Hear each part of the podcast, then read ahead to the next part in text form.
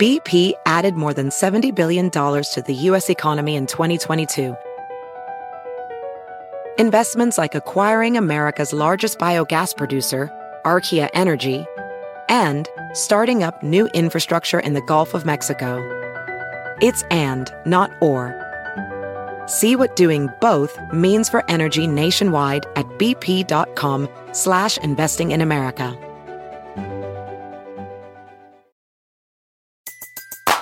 Everybody in your crew identifies as either Big Mac Burger, McNuggets, or McCrispy Sandwich. But you're the filet fish Sandwich all day.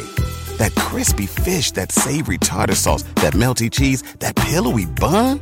Yeah, you get it every time. And if you love the Filet-O-Fish, right now you can catch two of the classics you love for just $6. Limited time only. Price and participation may vary. Cannot be combined with any other offer. Single item at regular price. Ba da ba ba ba.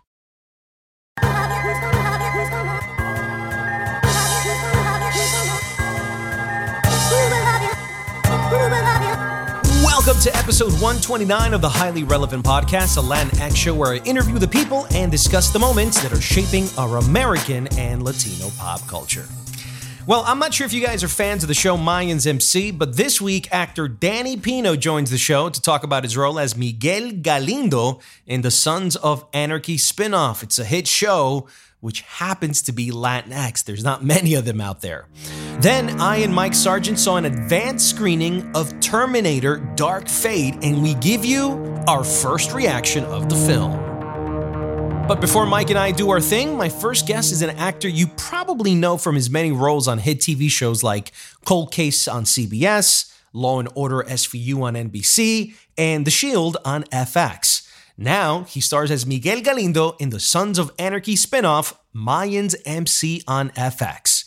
Here's a listen. The only fucking reason you're doing it is because I pay you a lot of money. Now you and your club are responsible for the loss. That's the way it works. El presidente. Las reglas del negocio. Danny Pino, welcome to the Highly Relevant Podcast. Jack, thank you for having me, man. I appreciate it.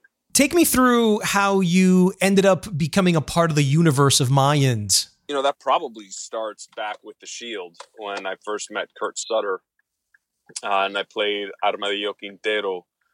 Uh, so, you know, we, we'd uh, developed a, uh, you know, a relationship of sorts. Uh, you know, since then, I'd check in on him after leaving The Shield through mutual friends and I'd see him at you know certain events and whatnot, and then obviously paying attention to Sons of Anarchy, uh, and you know what he was able to create from from that. Were you a Uh, fan of uh, Sons of Anarchy with Charlie? You know what I I wouldn't. There's so many strong fans of Sons of Anarchy that I don't know whether I'd be able to compete with some of you know the The you know, fandom of those the- characters, right? the more loyal, you know, there's such a, a loyal fandom, but I was certainly aware of it and I appreciated what they were doing. Uh, and the level of storytelling that, that Shakespearean, that modern Shakespearean level of, you know, storytelling was something that I, I certainly appreciated. And I'm a fan of that world, of that mythology, of the outlaw mythology. Um, and so from, from there, when I, when I, uh, became aware that Mayans was real and that Kurt was, uh, you know, was endeavoring to develop, you know, that that mythology as well. That piqued my interest, and you know, I was fortunate enough to be you know, become a part of that. So you play Miguel Galindo, um, who he's an interesting character because he's not. F- there's a sense to him that he's almost a white collar badass. Yeah, um, Yeah. I can't seem to quite describe him properly compared to the other characters who are very one dimensional in who they are and who I, they identify. But you seem to straddle the white collar world with the criminal world all at the same time. Describe your character a little bit more to me. you know, I think you have your your finger right on the pulse of Miguel uh, Jack. You know, he's he's um, the duality that you're describing. You know, his academic uh, business acumen uh, is is challenged by his understanding and propensity for atrocities and for violence, his use of violence and fear and threat to run his business. You know, because of course he, he can't rely on on the law or contracts and things of that sort in order to you know uh, follow through on commitments, business commitments with with uh, partners. So you know he uses uh, his power as the head of a cartel uh, in the in much the same way that a CEO would use his uh, legal department, right? So he, wow. It, you know he he follows through in in with violence and with threats and with fear and with atrocities right and so it, it is it is in a sense um, cold blooded uh, and cold hearted uh, but he, he but he, you know he is not um, a sociopath or a psychopath he does have empathy and that's where I find that that Miguel is difficult to describe at times because we want to just lump him into you know that stereotype of a um, the head of a cartel, right? Uh, and that stereotype has been well earned. And you know, I think that that uh, Kurt and Elgin James, you know, our our our head writers and you know our writing staff want they really want to work against that and, and, show Miguel as a transitional figure, somebody who's trying to legitimize his family, much the same way that that uh, Michael Corleone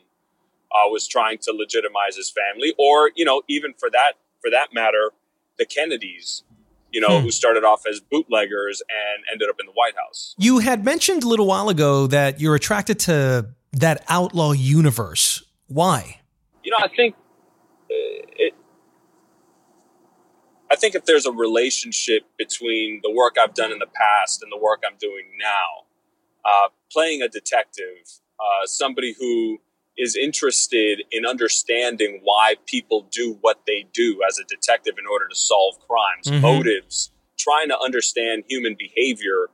Uh, you know, it's it's uh, it's similar to the attraction to an outlaw, right? Why why why does somebody choose to live a life that is so violent and difficult? Uh, and, and threatening. Um, so the psychology as an actor, not to glorify that, you know, those choices or that life or that violence, but to truly understand, you know, what somebody's motivation would be and what the ramifications of, you know, that behavior is, I think is something that is just, you know, innate, innately interesting to human beings, which is, you know, I think why procedural cop dramas are so popular, why stories about organized crime is so popular because you know we have I think a, a very visceral attraction to understanding why somebody would would make those extreme decisions for their lives. How would you define Latinx by the way? Do you identify as a Latinx? Do you d- identify as an American? Do you def- identify yourself as Cuban or guy from Miami? Like everything you just said. so you're at a party, you meet someone, and it's like, "Hey, Danny, how are you? Hey, Dan, wh- where are you from?" You, you, know, it depends on who I'm talking to because if I'm talking to somebody who got so you're Miami, code switching. Is that what you're doing with yeah, people? You know, you kind of have to, right? In order to, you know, we're we're not simple beings, right? We're very, it's a complex, just like the characters I'm playing. In in the best case scenario, they're complicated, difficult, you know, uh, characters with a lot of duality and sometimes inconsistent. I mean, we're we're no different, right? Uh, human beings are no different. So if I'm speaking to somebody who doesn't know Miami, mm-hmm. I'll just I'll just say I'm from Miami, right? And then most of the time they'll assume I'm Cuban just because I'm from Miami. Right? That's so interesting, uh, right? They they happen to be right, but you know, uh, it's it's if, if I'm talking to somebody from Miami, then I'll say I'm from Huachete right? Which is that's funny, right? Because because that immediately puts you in a frame of mind of okay, now I I kind of now know generally who that person is because they're from Huachete. Just like if you said I'm from Hialeah, people would be like, okay, I kind of know who that person is. Right, not not to not to overgeneralize because obviously not everybody from those areas, you know, are are the same. Uh, but but I think we as human beings like to categorize or try and try and categorize people depending on you know where they're from, uh, you know what their ethnicity is, what their cultural background is, uh, racial background, all of that. How are you uh, dealing with with everything that's going on with identity, cultural identity, and identity politics to a certain extent? in your business and in your personal life? I think the way that I deal with with it is just by creating, by by staying active. You know, I I, I try and I try to write. I, I try to uh, you know to to take on projects that I find will be challenging and interesting, and hopefully inspiring and encouraging other people to do the same. I think that you know there there are destructive forces out there who who try and you know label people um, in, in, in you know to the least common denominator uh, in in a very egregious and stereotypical and negative fashion, and I think we all know who those people are. Right.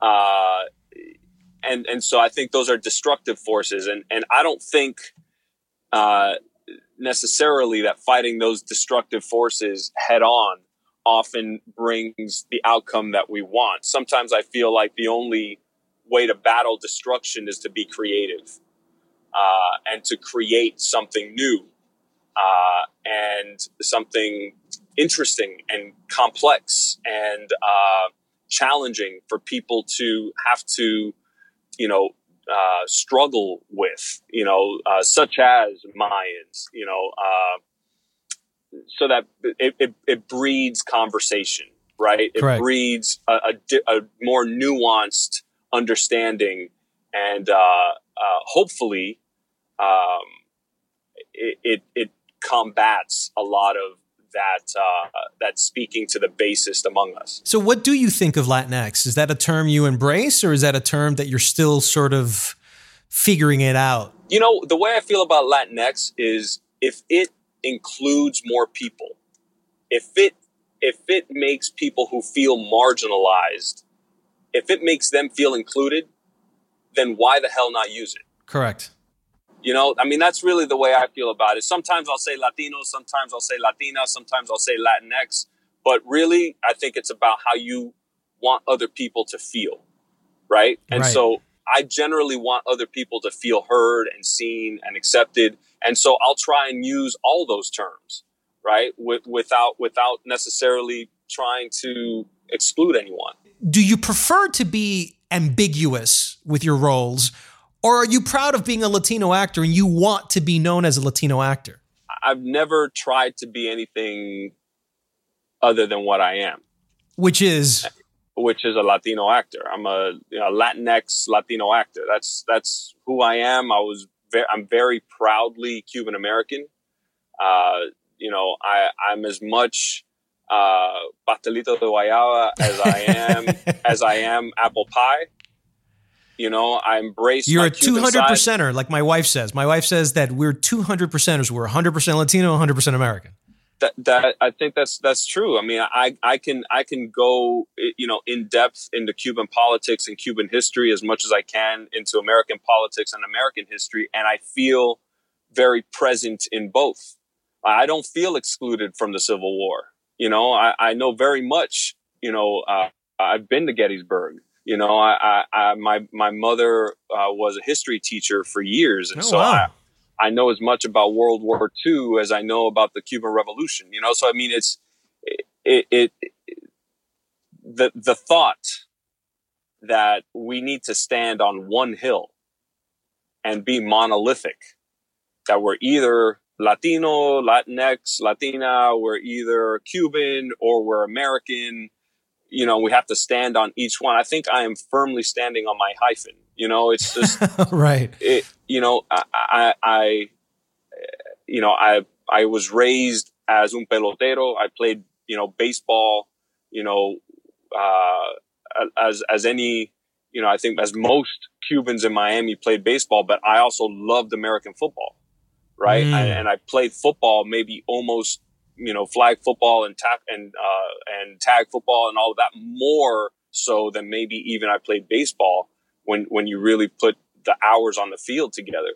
Um, but in terms of the way I see myself in my career, I don't see myself as a, somebody that who doesn't present as, you know, being Latino. I, I, I mean, it's it's difficult for me, man, because I know that Latinos, Latinx don't look one way. Correct. Right? We're we're not a race. We're we're we're a race because you know bureaucrats felt it more you know convenient, uh, easier, maybe even more lazy to lump us all together. Right? But mm-hmm. we don't we don't look one way. We don't behave one way. We don't believe one thing. Uh, we're we're as diverse politically as we are racially, as we are culturally, as we are historically, uh, as we are spiritually. I mean, there there's just it's time to have this nuanced conversation. Correct. And when you look at when you look at an actor and you're surprised that they're Latino, maybe it says more about you than it does about the actor. Got it. Interesting. Interesting. See that the thing here though, Danny, is that let's be let's be honest with with some of the the, the realities of Hollywood is, is that Latinx actors really aren't working very much. And it's not just me. It's just the three, four studies that have come out in the last year uh, from UCLA that says Latin actors aren't working. Uh, and because there's no Latin writers and no Latin directors, no one's creating Latin actors, right? So the rise of the Latino actor within film, in, in particular, not so much television, because I think we we see that progress happen more in TV, but um, Latinx actors, a lot of them are unemployed. Like Grand Hotel recently wasn't renewed. One Day at a Time's been struggling to get on. Mayans, for some reason, seems to have cracked that code much like Queen of the South as well. And I'm starting to kind of, if you put the two together, it's cartel, it's violence, it's that glorification of that particular narco culture that America seems to like. Like either African Americans are watching it more, along with Latinos and whites that love that sort of urban mythology. Um, but the the real problem is you seem to be gigging forever, dude, where so many Latinx actors are not. What do you attribute that to? Again, a lot to on in that question, man. Um, I will say that uh, I, I'm incredibly grateful to to be working and to be working, you know, not not only uh, for the mere fact of of earning a living, but to to be on a show that I feel is is a game changer, right? Because mm-hmm. it doesn't le- it doesn't lead with this is a, a Latinx show. It leads with this is an incredibly sophisticated, well written, uh, you know, a modern mythology, you know, parallel to Shakespeare and The Godfather, and you know that kind of level of storytelling. And by the way, it is not insignificant that it is mostly a Latino cast, right? Yeah. So I I feel incredibly grateful to be a part of that. Now, in order to really address why there aren't more uh, opportunities I think you put your finger, you know, right on on the pulse of it. You know, it ultimately comes down to decision makers in the industry, right? Who who are the people who are uh, green lighting projects, right? We know, and I know for a fact because I've met them. We have incredibly gifted, talented Latinx creators, writers, who are out there pounding the pavement, pitching stories, pitching ideas, right? And it's really up to the gatekeepers, the the people who greenlight projects, whether they're independent producers, whether they're networks, uh, studios, you know, those executives.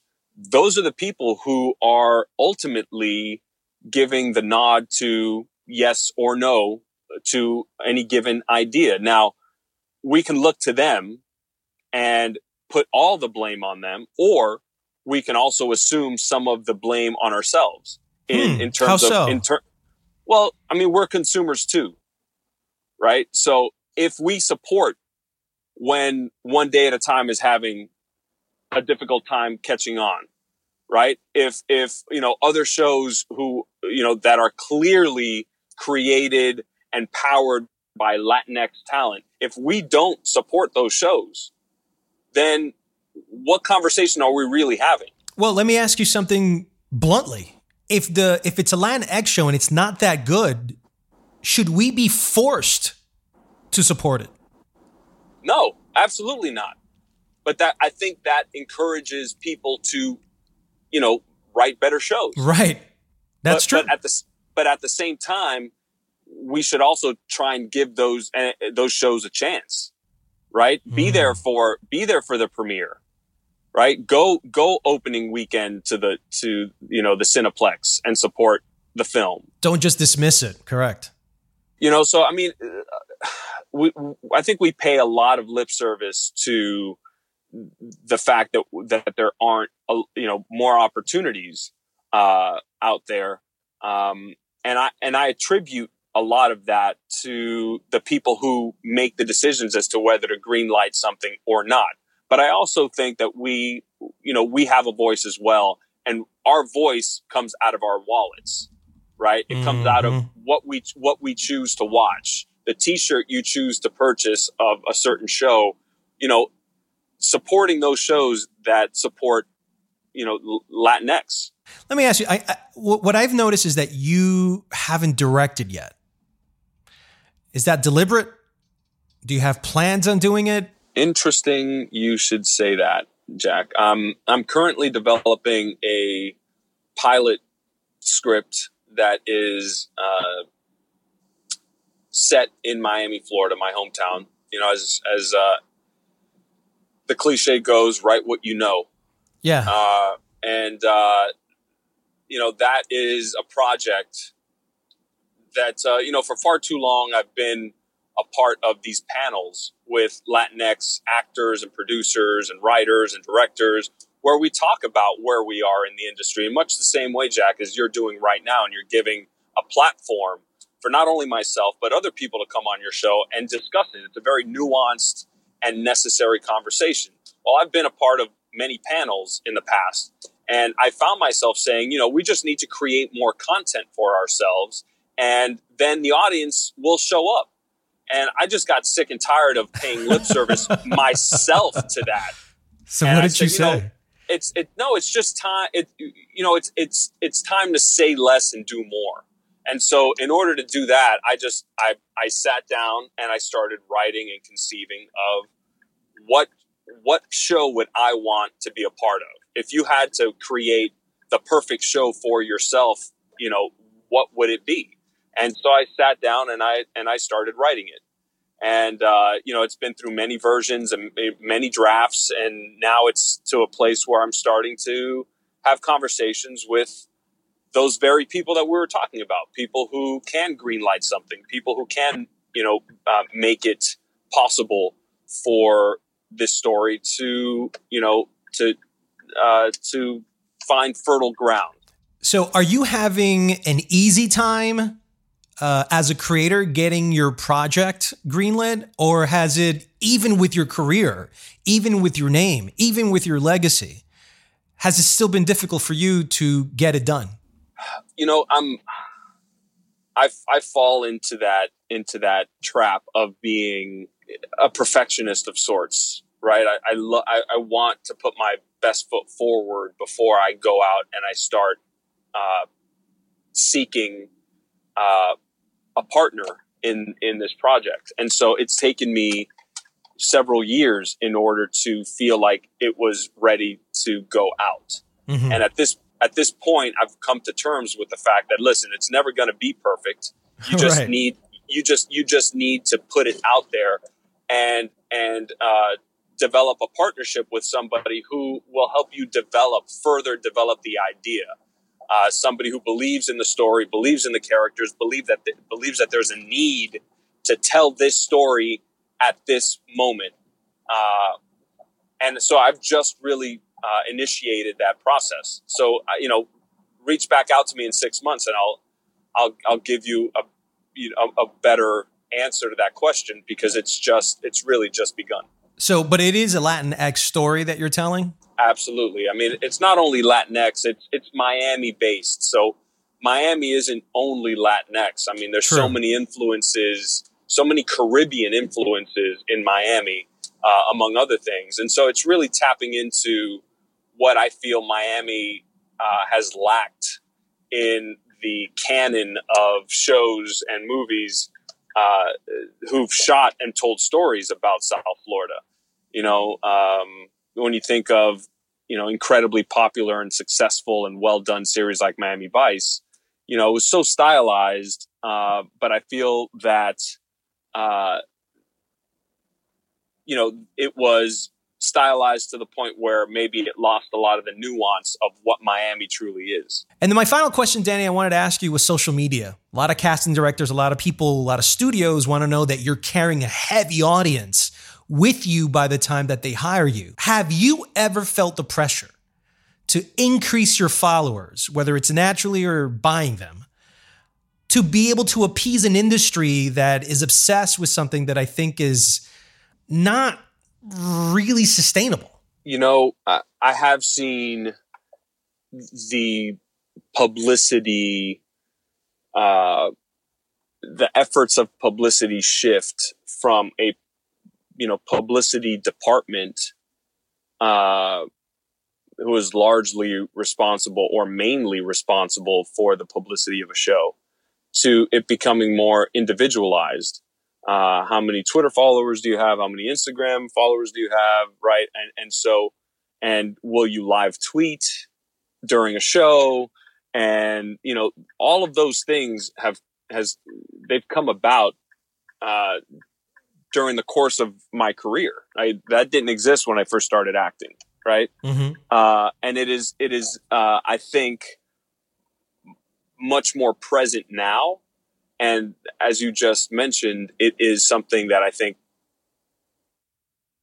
you know is is very real when it comes to producers. You know, all things being equal, if you're choosing between one actor or another, uh, the person who has more reach uh, in terms of followers is likely the one who will get the role. That's crazy, right? I just I just feel like that should not be. I just feel like you should be judged by your talent, your resume, the last job that you did, as opposed to, you know what? I'm so busy doing my career. I really don't have time for this social media thing. That's a full time gig. You know, it can be. It can be a full time gig if, if you allow it to be. And, you know, I, I find that oftentimes if that's what you're really focused on, you're generally not really focused on the project you're working on. Mm. Right. And, and, and, and so it, it all comes it, it'll it'll even out because the people who are focusing on their craft uh, and focusing on the project that they're working on, uh, they generally don't have time to deal with social media as intently as somebody who uh, is only focused on their followers. You know, mm-hmm. um, I, you know, I, I feel like it is it is necessary to uh, to engage, right? And oftentimes it's fun to engage with fans of a show. Um, you know, sometimes I, I feel like live tweeting works against all of your efforts because I really want them to engage with the material. you know what? You're probably right. If I'm watching the show and I'm like list, looking at your tweets, then I'm not really paying attention to the show. I, I'm conflicted often about live tweeting, but I also enjoy, you know, letting the fans know that we appreciate them. And it's about gratitude and it's about, you know, sharing the same space at the same time about the same subject matter. Right. And so I find, I find that finding a balance between, uh, you know, what I enjoy doing, which, you know, really has always been, uh, creating a character and being on set with other actors and figuring out how to tell a story in a, in, in a very uh, realistic, sophisticated, uh, uh, thoughtful way uh, is is then supported by this social media. Uh, I think I think find striking a balance between using this tool, uh, which is social media, to help generate interest in what you truly love to do and what your passion is, uh, that's the real artistry is finding that balance. You can catch Danny Pino playing Miguel Galindo in Mayans MC that right now is on Fox. Danny, thank you so much for the conversation.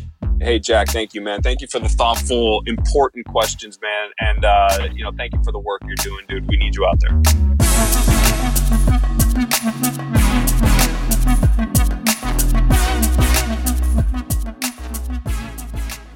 And before you hear our first reaction of Terminator Dark Fate, here are three Latin tracks you might want to add to your playlist this weekend.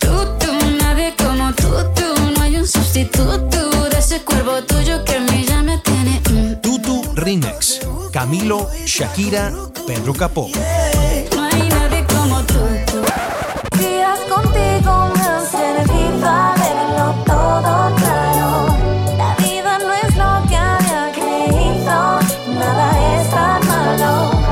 mamá me dijo que contigo sí.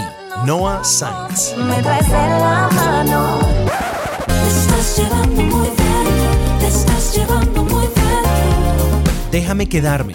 I'm Yoni Fer Casillas. Me estás llevando muy dentro, me estás llevando muy dentro.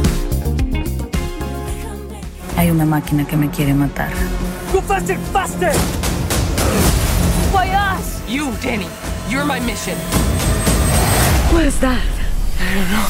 My name is Sarah Connor. I hunt Terminators. Hey everyone, it's Jack Rico. I'm here joined with Mike Sargent. We are here at the AMC Lincoln Theater at the IMAX Theater, and you're listening to the um, final music credits as Terminator The Dark Fate um, has just concluded. And Mike, uh, I'm going to start it off by saying that this is probably the best Terminator movie since Judgment Day back in 1992, I believe it was. Uh, actually, uh, believe it or not, it was actually. Was it 92? Maybe it was 92. was wow, it was 92, 92. Well, yes, it's definitely, this is the sequel we, we wished had happened. Yeah. And I gotta say, uh, there are a lot of things about it I like, but Linda Hamilton. Wow. She is, I mean, she may have aged, but her her, Her star power star power, her, her presence, she's like she's she's great. She's just you, you love her. You like you you want to know what she's gonna do next. exactly. Also, the movie's about uh, saving a Latina girl who will be the future of the world. She'll the be future, the John Connor, yeah. right? So the future of the world is Latinx. That's that's kind of what this movie told me, and it's going to be female Latinx. Um, you know, I, I agree, and it's it's in many ways it's a bold statement to make this whole movie take place in Mexico and let the savior of humanity be, be a Latina woman. Latino oh, of course, Wow. man. So obviously that social commentary was very uh, out center in front. Um, but it's also probably one of the best action movies of the year as well. I mean, Gemini Man, I thought had, some great action sequences, but the story failed it. Yeah. Here, No it- no, I mean, I mean, here they they they gave us the action that we wanted, the CGI effects that we wanted, but it also fleshed out the characters and brought back uh, many other characters that that we wanted to see here. So it fulfilled nostalgia, but it progressed the story, and that story was very Latinx, which for me as a Latinx film critic, man, it's everything, you know. Well, you know, it's funny because I agree with you, and it's interesting because in many ways, this is probably one of the first big budget, you know, the, the key characters in this are Latinx. Right. And it's a big budget science fiction, and it's not really been done yet.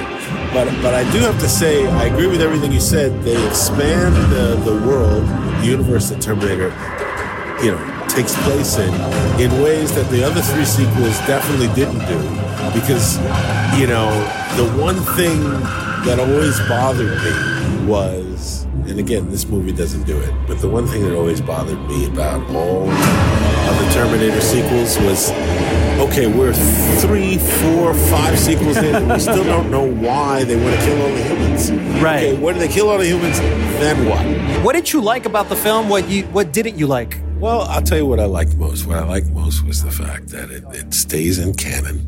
They didn't, Correct. you know, it stays in canon. Like the stuff we love still has meaning. You get to see Linda Hamilton. I thought was great. Uh, I really like the lead actress here, Natalia Reyes. Natalia Reyes. I thought the villain, uh, I believe his name is Dan Garcia. I, I, I'll I'll Yeah, research we'll- that we'll once research again. yeah. He was great. He was perfect. He was perfect because he looks unassuming.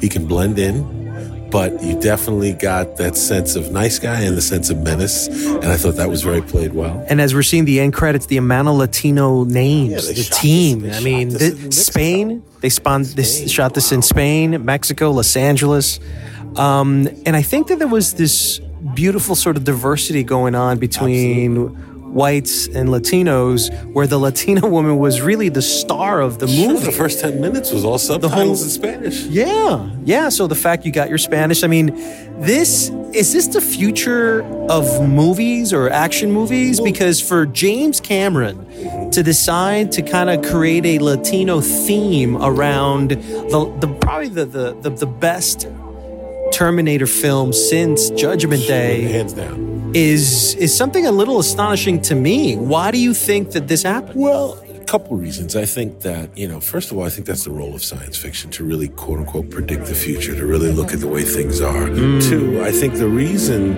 you know, we live in the times we are is because the power structure, the white, male power structure is what's been in danger for years. They've been talking about the fact that Latinos will outnumber whites in America within, you know, it was within 40 years 20, now. It was in, now it's 40, within 20, 20 50, years. right. Yeah, so, it's been coming. It's yeah. been coming. But right. it, as opposed to saying, wow, look how we're diversifying, it's been a fear. So I think that this says, look, you know, it's coming. You know, Right. it's coming, and, you know, think what you want. But these heroes, Linda Hamilton, Arnold Schwarzenegger, that's yesterday's They're the, that's heroes. yesterday's That's heroes. yesterday's heroes. so that's what I think it's saying. I think if you're coming, if you're debating whether you should Terminator the Dark Fate because you've seen the other ones and they sucked, well, this one sucked. Absolutely not. Just watch one and two again and then see this. Right. And uh, what I enjoyed was the entertainment value here, I thought was pretty damn high. I thought that the characters and the nostalgic actors came through. Linda Hamilton was a revelation once again. We haven't seen her in over 30 years. Arnold Schwarzenegger's in this film, uh, and he he leaves his stamp. He leaves his presence felt in the movie, which I enjoyed very much. So you got your still nostalgic elements, you got your futuristic elements. It's a it's a damn good sequel. It's a very good sequel. As a matter of fact, the, what you said, the entertainment value, it's a satisfying sequel. Right. You know, we see these characters either sent, and I don't want to give anything away, either sending off or going off into the sunset in the way they should. And not like, you know, I read recently how Linda Hamilton turned down Terminator 3, the original Terminator 3, Yeah. because they were going to kill her off halfway through the film, and her whole character had no arc. And this, every character in this had an arc. That's right. So uh, here from AMC Lincoln Center, as we listen to the Terminator Dark Fate end credits, we'll bid adieu. Mike and I saying goodbye. We'll be back though. And that's it for episode 129 of the Highly Relevant Podcast. I want to thank Danny Pino and Mike Sargent for dropping by. And if you'd like to support this podcast, please spread the love on social media and tell all your friends about it. You can reach me on Instagram at Jack Rico and my Facebook page, Jack Rico 40. Remember, it's only through your support that our show can grow. I'm Jack Rico. See you next week on another episode of Highly Relevant.